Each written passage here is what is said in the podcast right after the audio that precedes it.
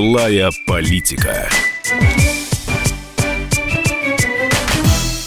Здравствуйте, дорогие друзья. Программа «Злая политика», где мы призываем к ответу, это «Злая политика» с Никитой Исаевым, это важно, где а, мы призываем к ответу всех чиновников, от, которого, от которых нашему народу а, жить плохо. Никита Исаев, я напомню, у нас не в студии, а он с нами на связи, а, потому что он отправил свое большое путешествие по России, и вот уже вторую неделю колесит по просторам.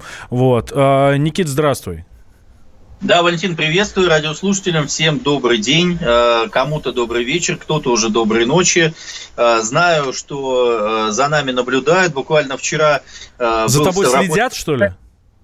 следят. Был, причем, Валентин, самое для меня удивительное, знаешь, мне всегда казалось, что меня больше узнают по телевизионным эфирам, там первый канал, второй канал, там третий, сто пятьсотый канал и так далее. А вчера какой-то вот мужик, который меня парил в бане, э, он говорит, а я вас знаю. Я говорю, ну, хорошо, да, что, как бы, и так далее. Он говорит, ну, радио «Комсомольская правда», вы ведете программу, вроде по средам. Я говорю, по средам раньше. Он говорит, ну, вот э, сейчас следил. Я говорю, сейчас по вторникам. Он говорит, я э, буду за вами следить. То есть меня парило, мне об этом рассказывал. Вот, вот, что делает радио «Комсомольская правда». Теперь мы знаем, что комсомолку слушают в бане. Это хорошо. А, Никит, мы с тобой неделю назад общались, ты был в Воронеже. А, куда ты уже успел доехать и где побывал? А, значит, я уже на Кавказе, в Карачаево-Черкесии, это Донбай, это э, практически э, перед Абхазией, э, рядом с, ну, на нашем северокавказском э, хребте. Э, рядом здесь находится так называемый Колхорский перевал. Вот давно здесь существует задача пробить э, здесь, э, скажем, тоннель для того, чтобы выйти сразу в Абхазии к Черному морю, чтобы это можно было делать с Северного Кавказа, а не только с Краснодарского края, Сочи, вот там, где так э, веселое, Псову и так далее, чтобы можно было увеличить туристический поток э, в Абхазию. Напомню, допустим, э, во времена Советского Союза, Абхазия еще когда входила в Грузинскую ССР, две трети бюджета э, Грузинской ССР составляли, доходы бюджета составляла именно Абхазия, а именно туристическая сфера. Поэтому такой вопрос стоит, он уже лет 15 стоит на, на повестке дня. Я вот нахожусь сейчас как раз перед этими горами, и многие здесь мечтают, что можно будет вот здесь построить логистику для того, чтобы проходить. Так что я на Донбайе для многих советских людей, людей, которые э, привыкли к тому виду отдыха, альпинизм, горные лыжи и так далее. Донбай – это святое место, по большому счету, поэтому я здесь нахожусь уже второй день э, в Карачаево-Черкесии, который сейчас, к сожалению, на мой взгляд, находится в другой информационной повестке, но, во всяком случае, для тех, кто вот знает Донбай, именно вот лыжи у печки стоят, я здесь. А что волнует сейчас, в первую очередь, жителей Карачаево-Черкесии? Э, как и всю страну, э, беспокоит, вернее, не то, что беспокоит, не то, что волнует, а э, вот тот самый, скажем так, незримый, кухонный... Никита, у меня ощущение, что у тебя там где-то митинг рядом с тобой, где-то за окном, нет? Нет, э, э, люди на улице э, скандируют радио «Комсомольская правда», «Злая политика», наконец-то вы в эфире в субботу в 17 часов по Москве. Значит, а если ну, быть до конца серьезным, то, конечно, обычные человеческие проблемы, да, которые существуют у всех регионов, будь то европейская часть России, центр России. Вот я после того, как мы с тобой общались в Воронеже, я проехал, был в Ростове три дня, после Ростова был в Краснодаре, после Краснодара в Ставропольском крае, причем и в Ставрополе в самом, и в Кавказских минеральных водах, в Пятигорске мы были, в минеральных водах в городе, вот сейчас вот в Карачаево-Черкесии ситуация обычная. А, власть находится в космосе, власть не слушает, власть а, работает только для себя, и каждый последующий руководитель региона, каждый последующий чиновник, а, собственно, становится хуже. При том, что, может быть, даже... И причем они создают некие фасады. Например, я вот был в Ставрополе и не был в Ставрополе 8 лет. Напомню радиослушателям, я служил на Кавказе 3 года, работал, занимался развитием Северного Кавказа Кавказа с 2008 по 2011 год, будучи директором департамента Министерства регионального развития. И тогда это был город гораздо ну, хуже с точки зрения фасада, во всяком случае, центральной части города, чем сейчас. Сейчас фонтаны, сейчас перекладывают плитку каждый, там, э, каждый год по три раза. Сейчас, так сказать, сделали какие-то новые красивые здания, открыли гостиницы. Ленин стоит не, не, не в голубях, так сказать, испачканный. Но это все фасадная часть. То, что находится в неком таком Э, э, внутреннем дворе, конечно, гораздо более печальная. И у людей действительно падают доходы, у людей э, нет возможности реализовывать малый и средний бизнес свой, у людей, для людей нет возможности устроиться на работу, закрываются предприятия, сельское хозяйство, а поскольку мы уже подъехали к регионам сначала Черноземье, потом наша Житница, Ростов, Кубань, Ставрополье, это крупные агрохолдинги, малый и средний бизнес, максимум, что может делать только только сдавать в аренду соответствующие земельные участки для того, чтобы пахать э, и, собственно, э, производить зерно. Россельмаш, который нам в течение пяти лет, и я вот буквально вчера написал э, статью на э, «Комсомольской правде», э, Россельмаш, который нам представляли в качестве флагмана нашего производства сельхозтехники, чтобы по, по 50% прироста объем экспорта, что мы наконец-то заместились э, немецкими и другими, э, немецкой и другой сельхозтехникой, техникой. Э, Россельмаш встал, э, люди отправлены э, в отпуск. Оказалось, что на самом деле просто это предприятие жило, жило за счет субсидий из федерального бюджета, и мы с вами оплачивали вот эти рассказы о том, что это импортозамещение какое-то безумное по этому поводу. Вчера общался в Карачаево-Черкесии с жителями, которые не понимают, как вести диалог с властью, и с главой республики, и с главами районов, и с судебной системой. Бесконечная коррупция, кумовство. Вот с чем живут люди э, в этой части России. Повторюсь, ничем они не отличаются ни от Тулы, ни от Курска, ни от Липецка, э, ни от, э, так сказать, регионов Урала, Сибири, Дальнего Востока, где я проезжал в прошлом году. Ты, ты сказал про Рассельмаш, ну давай тогда мы подробнее остановимся конкретно на этой теме. А, в чем причина? Причина действий местных властей или федеральной власти? Или, может быть, там просто менеджеры работают какие-то, которые совершенно не понимают, что от них требуется и чего они должны делать? Э, что такое менеджеры э, и что такое бизнес по-русски? Бизнес по-русски – это сращивание э, власти и вот этого бизнеса, который кормится за счет государственной поддержки вот были ребята московские, в том числе, кстати, один политик, который бывает на радио «Комсомольская правда», Константин Бабкин, э, э, руководитель партии «Дело», э, которые купили Россельмаш, который находился в не самом лучшем действительно состоянии, когда наше сельское хозяйство находилось в падающем тренде, когда объем экспорта был существенно снижен, пока мы не ставили соответствующие рекорды.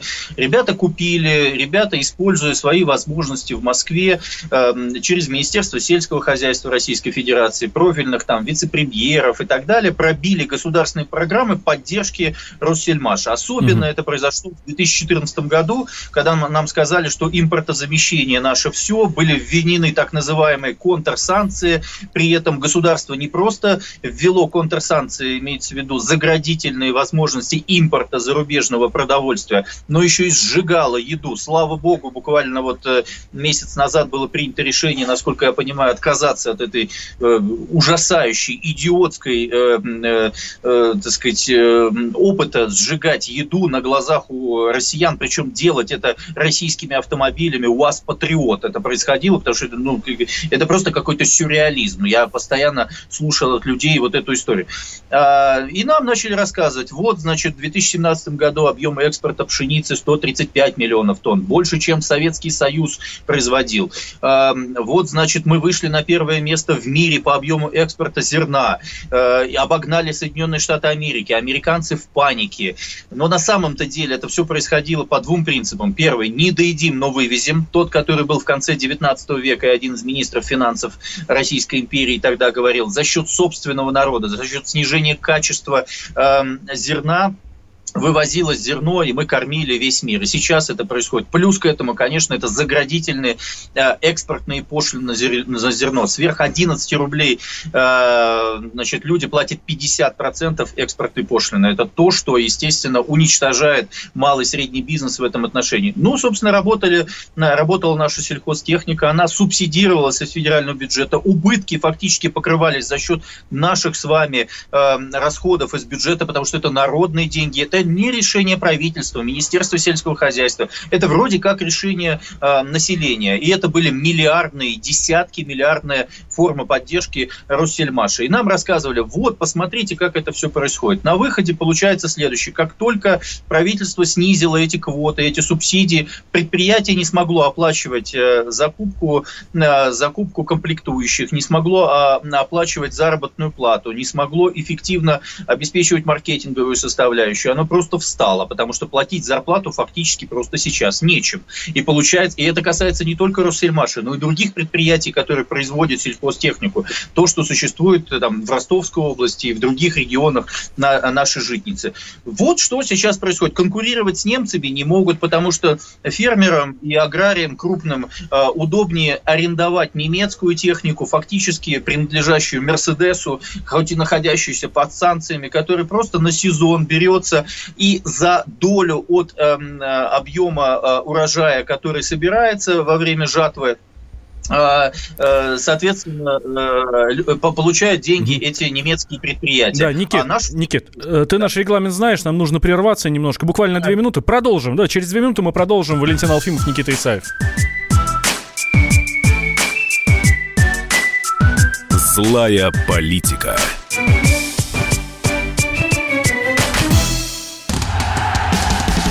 Променял вечер на утро чтобы вырвать тебя из объятий бога Морфея. Он не зверг самопровозглашенных богов в глубочайшую бездну Тартара. И сам стал богом эфира. Ты готов встать вместе с ним? В 8 утра каждый понедельник. Максим Шевченко на радио «Комсомольская правда». Твое утро никогда не будет прежним. Программа «Доживем до понедельника» в 8 часов по Москве.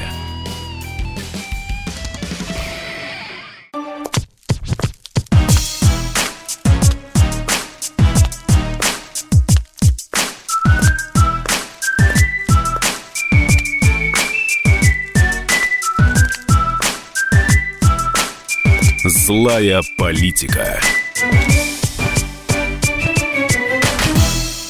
Итак, мы возвращаемся в прямой эфир. Радио «Комсомольская правда». Меня зовут Валентин Алфимов. Никита Исаев с нами на связи. А, на этот раз он в Карачаево-Черкесии. Это программа, в которой мы призовем к ответу всех нерадивых чиновников, которые мешают нам с вами, друзья, жить.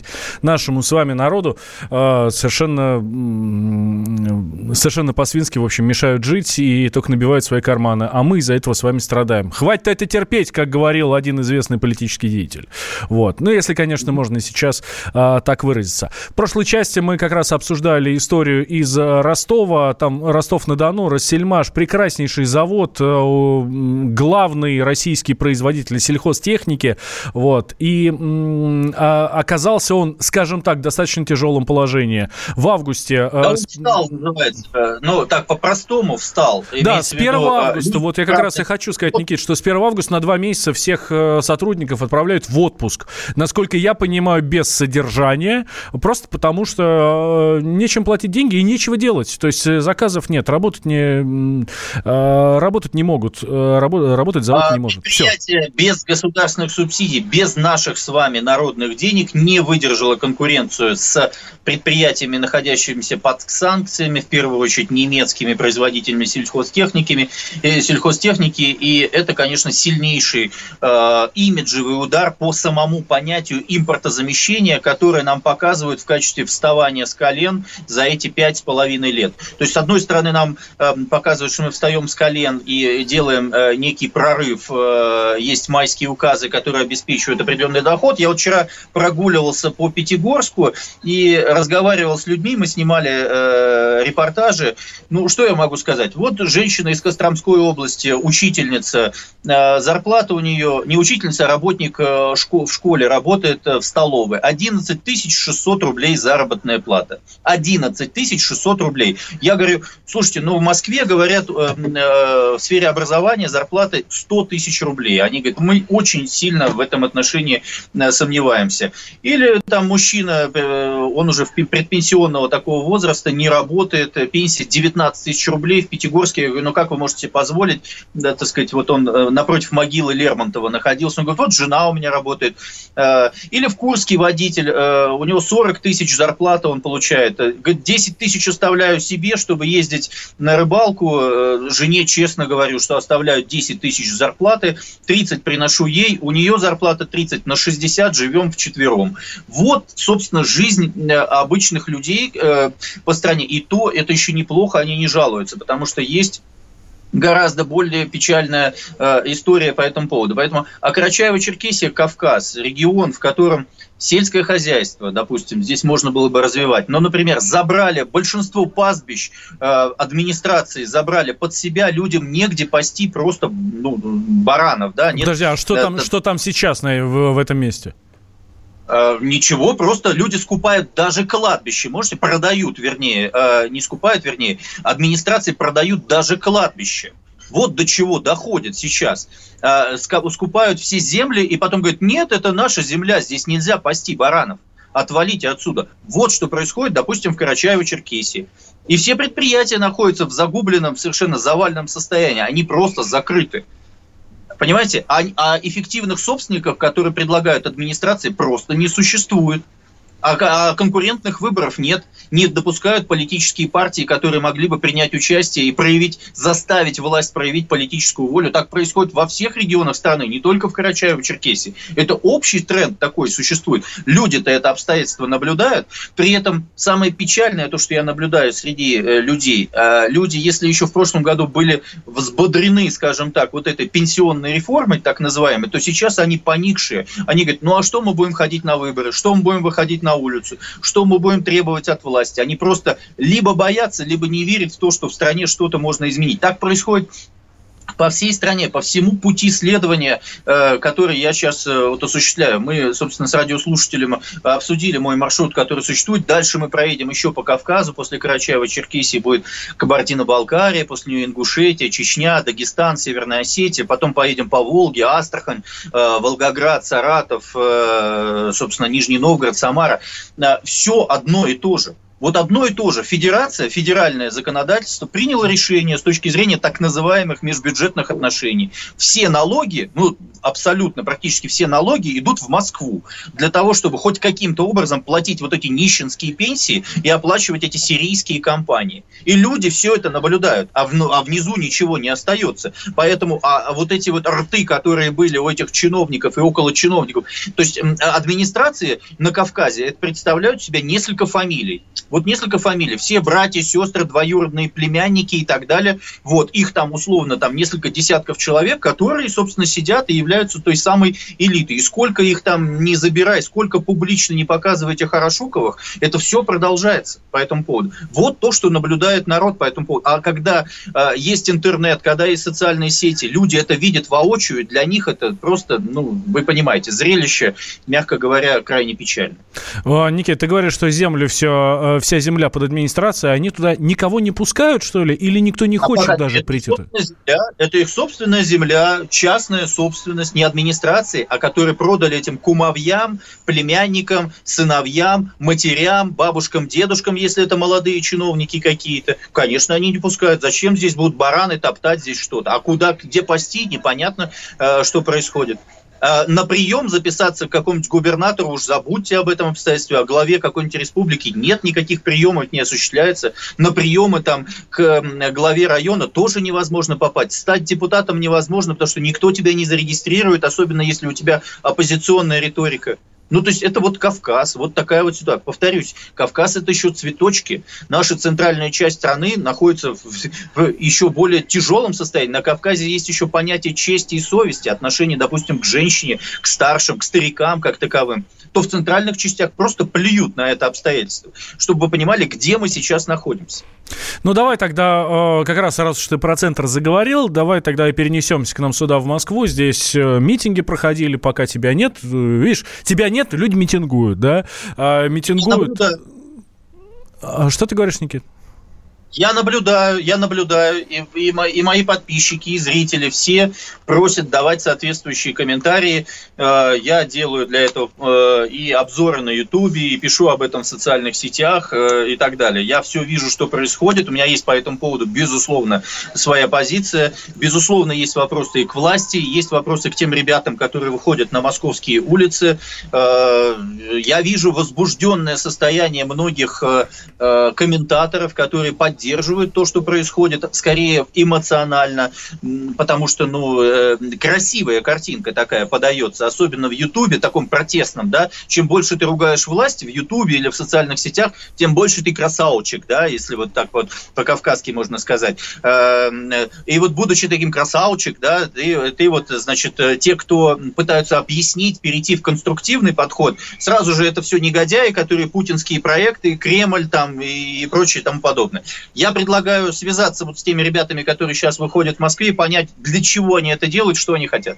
Ты знаешь, Никит, у нас а, до перерыва осталось буквально 2-3 минуты, мы сейчас просто не успеем. Давай вот после перерыва, после новостей, мы обязательно тогда им позвоним, а, ну, не знаю, там Лии Яшина, например, попробуем позвонить. Ему, кстати, отказали в регистрации кандидатом а, в Мосгордуму, кандидатом на выборы. Давай, давай, Илье Яшину позвоним, потому что Илья переживает второе рождение, на мой взгляд, потому что Алексей Навальный решил игнорировать Э, посещение э, вот этих вот прогулок, встреч депутатов с значит, избирателями почему-то. Я, честно говоря, не очень понимаю, почему Алексей игнорирует, но оставим это э, на некой корпоративном, корпоративном решении наших так называемых либеральных или каких-то еще оппозиционеров. Но Илья сейчас прям, я видел его речь, она была прям такая на броневике. Илья выступил, сказал, что я, как в песне у океана Эльзы, не сдамся без боя, бою, да, и вот, значит, буду стоять здесь э, до последнего, и каждый раз мы будем куда-то выходить, пока Горбунов, я, кстати, не знал фамилию этого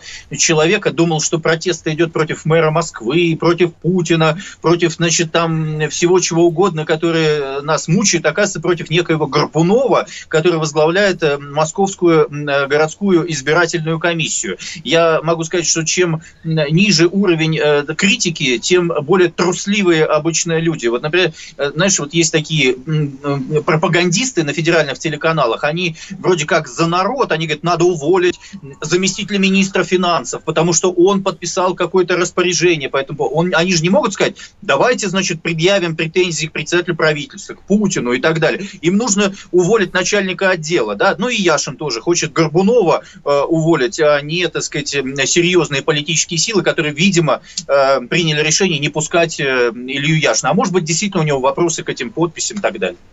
Так, давайте сейчас а, как раз вот тот мой обещанный перерыв сейчас сделаем. А, меня зовут Валентин Алфимов, Никита Исаев с нами на связи, он сейчас в Карачаево-Черкесии. Это программа «Злая политика». Мы тут а, ругаем и обсуждаем, мы призываем к ответу, что самое важное, всех, от кого нам с вами, дорогие россияне, плохо живется. Как я обещал, сразу после новостей, буквально через там, пару минут звоним Илье Яшину, попытаемся у него узнать, чего он хочет добиться этими самыми и протестами. Соболь, можно будет Любовь Соболь? Вот симпатичная девчонка. Конечно, вот, конечно. Я, и Любовь тоже... Соболь позвоним. Все, вот это Хотя как раз... Вот... технических параметров. Да. А, в общем, узнаем их мнение по поводу этих протестов и чего они хотят а, добиваться. Давайте, друзья, никуда не переключайтесь. Дальше будет еще более интересно. А, Валентин Алфимов, Никита Исаев.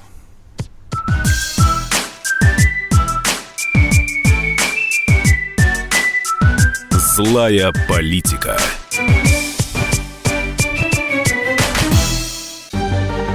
Новое время диктует новые правила. Ты не позволяешь себе подолгу быть привязанным к одному месту. Ты думаешь об удобстве, скорости и доступности информации. Именно поэтому мы сделали совершенно новую версию мобильного приложения «Радио Комсомольская правда». Не переделывали старую, а создали все с нуля – современный интерфейс и обширный набор полезных функций. Возможность слушать нас в дороге, как на iOS, так и на Android. В режиме онлайн и подкасты. Радио «Комсомольская правда». Всегда рядом. Радио жизни. Радио для тебя.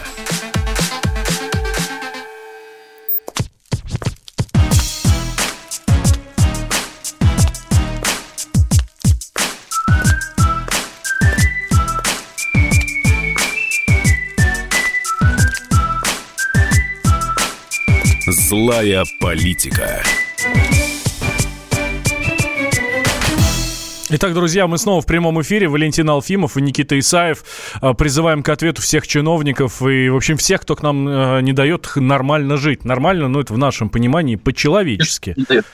Да, я прав, Никит? Согласен.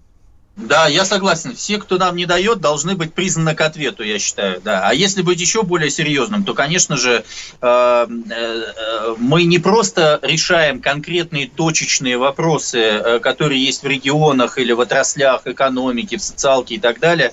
Мы создаем вот такие тренды. Да? Вот ситуация с Россельмашем, я вот просто вот, который мы обсуждали в первой части, люди просто не знали об этом. Люди пребывают в неком ощущении некой фантомной истории истории. И вот таким образом мы их поднимаем. Не для того, чтобы просто поругать власть, не, не для того, чтобы просто призывать от, к ответу, а для того, чтобы не допустить появления и таких людей, которые допускают подобные рода вещи, и тех подходов, которые они используют. На дворе 2019 год, не 2014 год, когда только Крым вошел в состав э, Российской Федерации, не 2007 год, когда Путин произносил мюнхенскую речь, а нефть стоила 147 э, долларов за э, один э, баррель. Да, Никита, я а, хочу дворе... сказать, что мы звоним э, Илье Яшину, как и договаривались с тобой в прошлом Абонент эфире. временно недоступен. Недоступен Пожалуйста, Илья Яшин. позвоните позднее. Э, сейчас попробуем Любови Соболь э, позвонить. Ну, может быть, она выйдет с нами на связь. Да.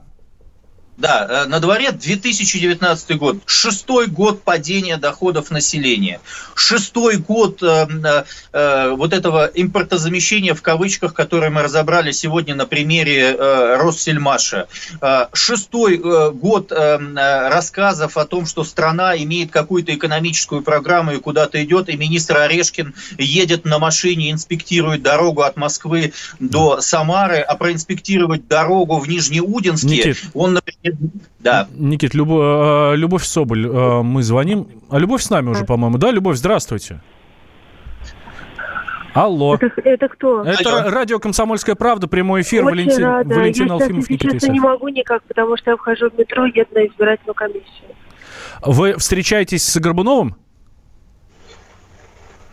Любовь? Ну, Любовь трубку положила, к сожалению. Ну, видишь, не, не удается нам с оппозицией-то пообщаться.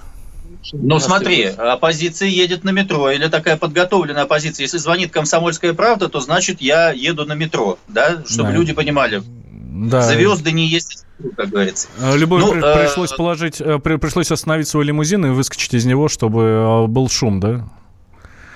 Ну, не знаю. В любом случае, э, любовь человек доступная, менее, э, вернее, более доступная, чем Илья э, Яшин, у которого отключен телефон. Илья всегда может сослаться, что в месте, где он работает и с пламенными речами выступает, работают глушилки всяческим, всяческим образом. Но я надеюсь, что у нас есть еще время, когда Илье можно будет дозвониться. Ну, я, мы прямо сейчас попробуем еще раз ему набрать. Я нашего звукорежиссера, Илью, кстати, тоже прошу позвонить Илье Яшину. А, Сейчас э, послушаем, там тоже будет абонент недоступен или все-таки хотя бы гудки, ну, может быть? в Москве, можешь загадать желание, а я, если э, абонент возможно, временно недоступен. Ну, да. Позволение и с позволения радиослушателей попробую изложить свою позицию о том, что происходит в Москве. Многие да, давай, видят, Н- да. Никит, просто смотри, да. А, да, какая история получается? У нас, а, ну, это уже все обратили на это внимание, у нас есть две оппозиции. Одна оппозиция, значит, это вот та, та системная оппозиция, есть вторая вот несистемная оппозиция, вот эти ребята, как все их называют, там, навальнисты и так далее, да? Вот, а, соответственно, они устроили тут митинги, а, еще даже до того, как им там отказали, устроили митинги. 20 человек, там даже больше, 20 человек забрали, среди них Илья Илья Яшин, и Дмитрий Гудков, и Любовь Соболь забрали все в полицию за, типа, там, за беспорядки, значит. Но, ну, сколько, ну, вышло тысяча человек. С одной стороны, много, с другой стороны, ну, елки-палки, ну, что-то как-то это не очень серьезно. И я, честно говоря, я, вот как обычный избиратель, который глубоко не погружен во всю эту историю, я что-то им не особо доверяю. Я вообще не понимаю, в какой, э, кому здесь доверять. Там партия власти, ну, мне кажется, в принципе, себя дискредитировала, да. А оппозиция, которая вот э, системная, которая парламентская, ну, что-то я тоже не особо верю. А к этим тоже нету никакого доверия. Елки-палки, я как избиратель вообще никому верить не могу. Угу. Ну, ты, в общем, прав, как обыватель, да, помнишь, как у Чехова, «Дас, дас я обыватель», э, который вот смотрит, что-то происходит, а вот э, покопаться в этом, конечно, надо, но слишком столько противоречий вокруг. Значит, во-первых, протест обязательно нужен, безусловно, нужно выходить, нужно отстаивать свои права, и когда нам говорят, вы что, хотите как во Франции или хотите как в Украине, я могу сказать, да, я так хочу, потому что пока народ... Воу-воу-воу, будет... Никит, подожди, ты хочешь массовые протесты, сожженные машины, а, расстрелы резиновыми пулями, подожженные витрины магазинов, как у нас было в 2002 Тебе мало, что ли, этого? В 2002 значит, Валентин, я хочу, чтобы народ э, жил достойно, а власть не издевалась и не уничтожала людей хамским э, отношением, которое мы, мы с тобой разбираем в нашей радиопрограмме. К сожалению, диалога с властью, э, в том числе, как я сейчас тебе говорю, не существует. И я считаю, что протест необходим. Мирный, законный протест массовый, который позволил бы оказать давление на власть. Более того, напомню тебе, за, за последние месяцы этот протест продавил э, в ряде регионов очень важные решения. Дело Голунова произошло после массового публичного протеста, которое заставило власть признать не просто ошибку, а незаконные действия э, ряда э, сотрудников правоохранительных органов. Э, храм-сквер в Екатеринбурге после протестов был отменен. А, ситуация с полигоном в Шие с Архангельской области остановлены работы после того, как люди вышли. В Чемодановке уехали, в Пензенской области уехали э, цыгане после того, как были протесты, связанные с вопросами так сказать, действий, незаконных действий цыган по этому поводу и так далее. Люди доказывают это, но это точечные вещи, а необходимо вообще менять подходы к власти вот в этом а, отношении, по отношению к обществу, поскольку они стали абсолютно паразитирующей историей и считают, что и бюджет, и, собственно, их полномочия – это их личные вещи, их личный и собственный карман люди должны выходить на улицу. А теперь давай разберем, что происходит на московских улицах сейчас. Никит, я не Никит подожди что... секунду, подожди секунду. Да. Я не совсем согласен с тобой, э, с, э, вот, э, с твоей формулировкой. Они считают, что это их собственный там карман, да? А, я, да. я москвич, я смотрю на Москву, Москва меняется в лучшую сторону. Ну, факт, что Москва меняется в лучшую сторону и по красоте, и по удобству. Я стал больше пользоваться общественным транспортом, и мне это нравится, да? Это вот что касается там того, что для жизни жизни. Вот ты говоришь, что в том же э, Ставропольском крае, там, я не знаю, там в Кисловодске, да, э, или там в Минеральных водах, где ты был, э, все меняется, перекладывают там, э, строят красивые Полит, здания, там, раза, да, плитку я, я, перекладывают. Я именно... Ну, ну так что-то значит для людей делают? Значит, э, для чего перекладывают плитку, э, Валь? Э, значит, поскольку у нас страна в изоляции, деньги в офшоры сейчас выводить сложнее, поэтому нужно деньги отмывать здесь, в стране. Поэтому перекладывают дороги по 100-500 раз. Плитку перекладывают не только в Москве, Валентина, ее перекладывают везде.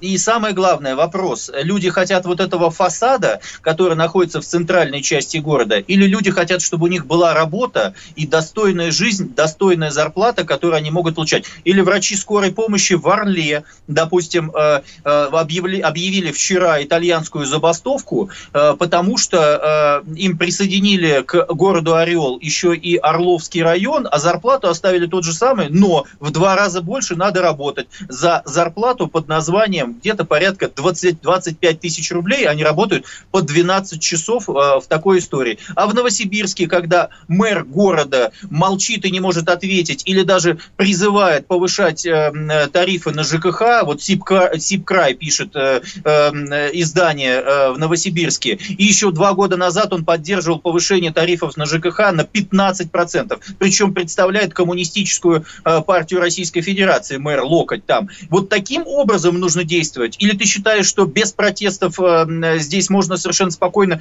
донести что-то вот до такого мэра или до такого губернатора, губернатора Красного в, значит, эм, в а, Орловской области. Или когда мы с тобой звоним губернатору Иркутской области после наводнения э, в Нижнеудинске, в Тулуне, в Тайшете, он мычит там что-то и не может ответить абсолютно людям. Или там дети чиновников сбивают людей, то, что мы с тобой сегодня обсудим, или то, что они считают, что они какие-то полубоги находятся. Как ты собираешься это делать? Возвращаясь к истории протеста в Москве. Просто я считаю, что эти ребята, Люба, значит, Илья, которому мы сейчас звоним, Э, там, Алексей Навальный, они просто не очень представляют э, свой народ. Для них, безусловно, должна быть политическая ниша. Но они отлично понимают, это не мальчики, они по 15 лет в политике. Алексей Навальный, по-моему, с 2004 или 2007 года, я боюсь ошибиться, в партии «Яблоко» сначала был так. Он отлично знает, что выборы в России сейчас носят некий заградительный характер. Отсюда эти муниципальные фильтры и так далее. Он отлично знал. Никит, я его... вынужден тебя прервать. И никак никакого отношения это к фамилии, которую ты сейчас называешь, не имеет. Мы продолжим через две минуты, дорогие друзья. Никуда не переключайтесь. Злая политика. Опять ты куда-то собрался? Тебе лишь бы из дома уйти. А я опять должна дом сидеть, да? Ты только о себе и думаешь. Жена опять против? Бери ее с собой на рыбалку. Радио «Комсомольская правда» Вас ждут развлечения для взрослых и детей Призы и подарки Много музыки под открытым небом И, конечно, отличная рыбалка. Встречаемся 3 августа в парк-отеле «Орловский» Приезжай с семьей на рыбалку Радио «Комсомольская правда» Регистрация уже открыта на fish.kp.ru 0+. Adiós.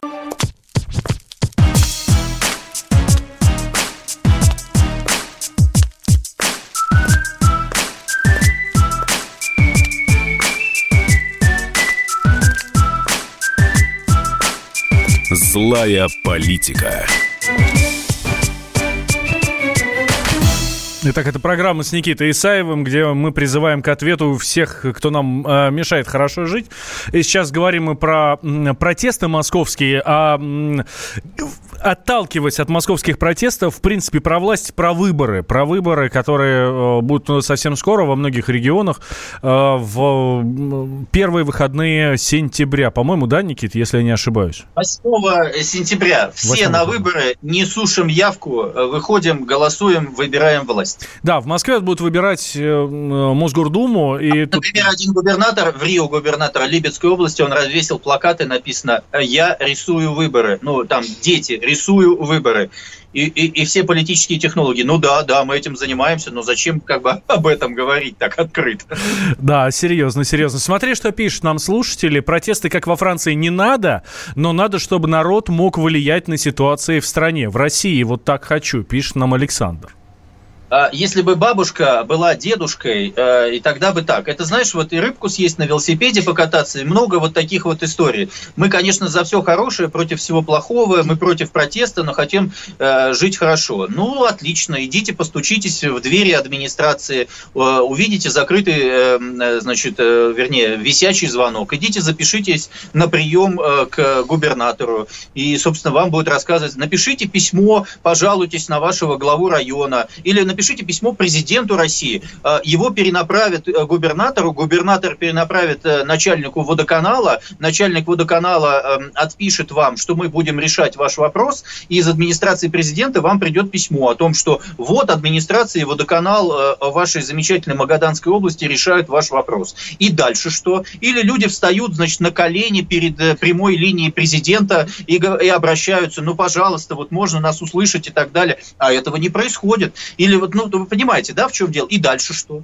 Ну вот дальше что? Я-то тоже не за то, что, потому что я понимаю, что протест э, уличный это в любом случае всегда очень опасная история, э, потому что она там раскачивает основы государства, хотя законом предусмотрено митинги, шествия, забастовки, это нормальная ситуация, в том числе наша конституция это предполагает. Но если власть по-другому не готова это воспринимать, ну мы бы услышали бы во всем мире, когда по стране, э, по стране, когда десятки тысяч человек, а может быть и сотни тысяч человек сидят по той самой 282 статье хранения наркотиков, да, потому что просто, ну, полиция считала правильным подкидывать эти наркотики и закрывать людей на 8, 10, 12 лет и так далее. Мы бы слышали бы, чтобы это происходило, а сейчас они тысячу раз подумают по этому поводу. И это произошло в результате публичного протеста, когда общество восстало. Или так и будем сидеть и думать о том, нет, протеста не надо, но жить хотим хорошо. Отличный русский человек. У меня ощущение, Никит, что ты сейчас призываешь всех выходить на улицу.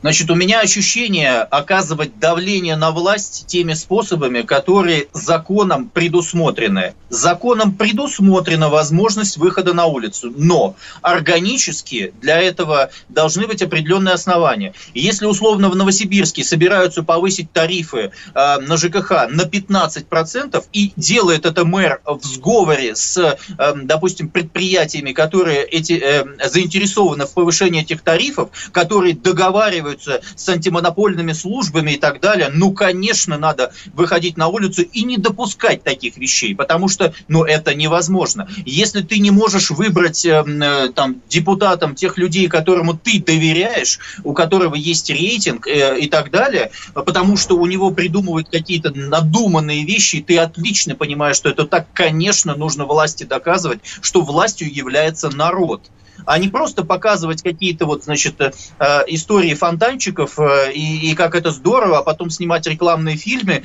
о регионе под названием условно Курская область, как стало здорово э, и замечательно. Регион Курская область, например, рекордсмен по торговым центрам. Через каждые 100 метров, вот, по-моему, в прошлый раз мы обсуждали, стоит торговый центр. Они все очень красивые. Но буквально на днях я разговаривал с своим приятелем, который банкир, который кредитует эти торговые центры. Я не буду называть название этого, э, этой сети торговых центров, он говорит, да, они банкрот, они не вернули 20 миллиардов э, рублей, но продолжают вот существовать. Но это красивая картинка, фасада существует. Смотришь, гуляют люди, люди говорят, как же у нас экономический кризис, когда у нас все рестораны забиты, торговые центры, э, проходу негде пройти. Это обманчивая, иллюзорная картинка. Страна находится, очевидно, в падающем, нисходящем тренде, а власть даже не придумывает каких-то экономических, социальных программ.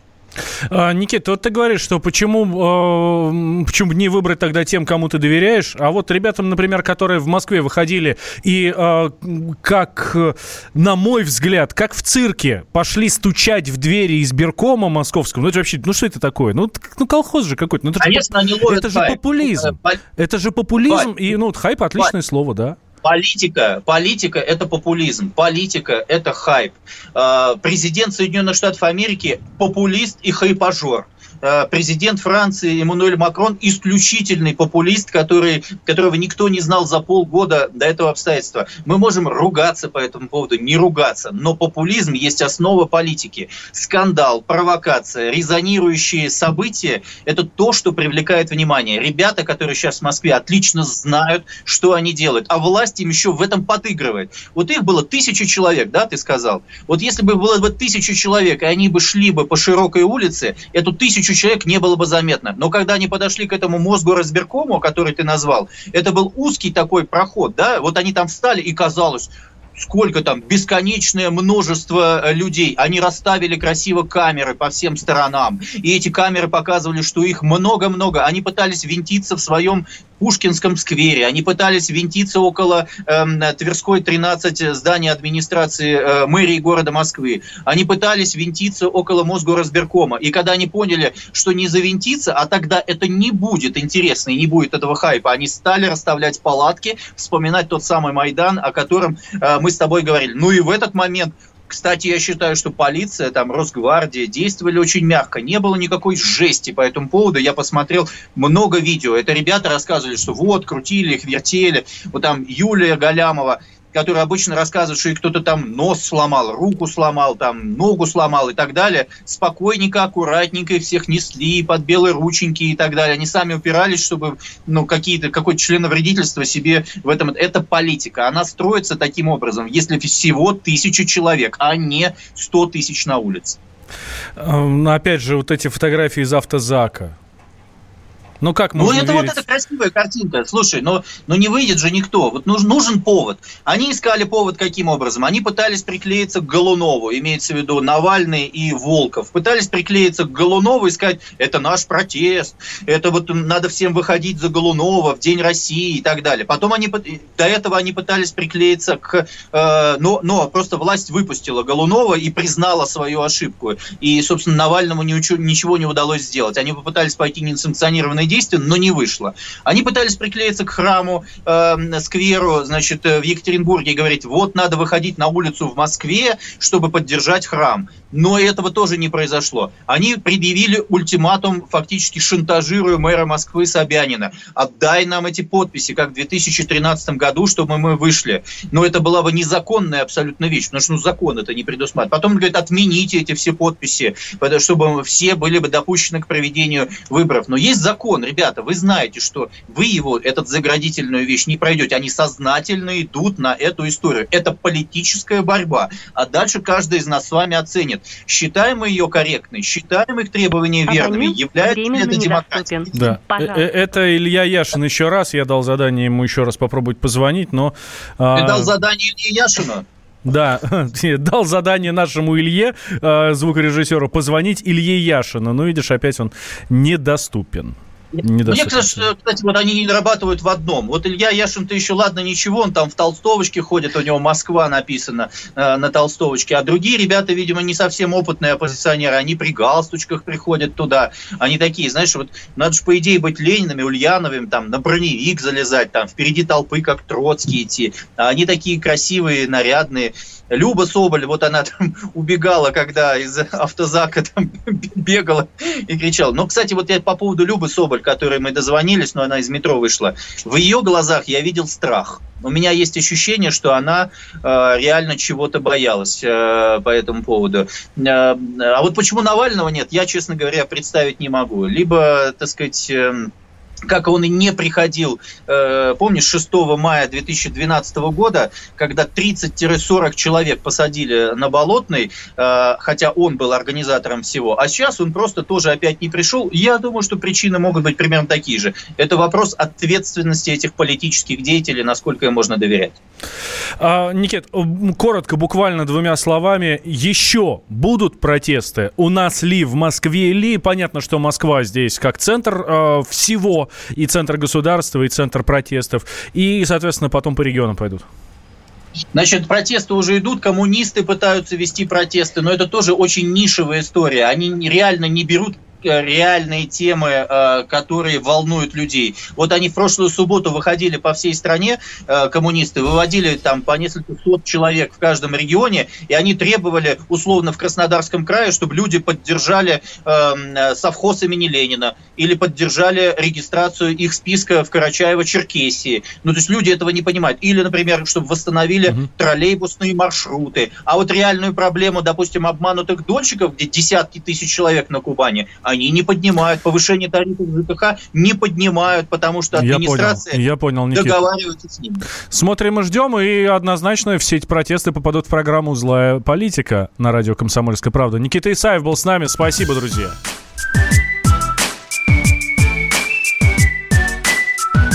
Злая политика.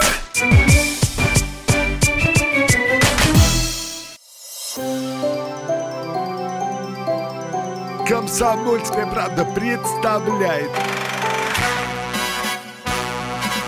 Как тебя зовут? Давид Шнейдров Давид. Почему тебя назвали Давидом? Мама говорила, что звезда родилась. Давид, мы делаем тебе предложение, от которого невозможно отказаться синяя или красная таблетка? Я возьму большой куш. Окей, тогда ты пустишься во все тяжкие. Мы всегда платим долги. Самые лучшие фильмы и сериалы по субботам в 9.00 с Давидом Шнейдеровым. Целых два часа смотрим кино по радио.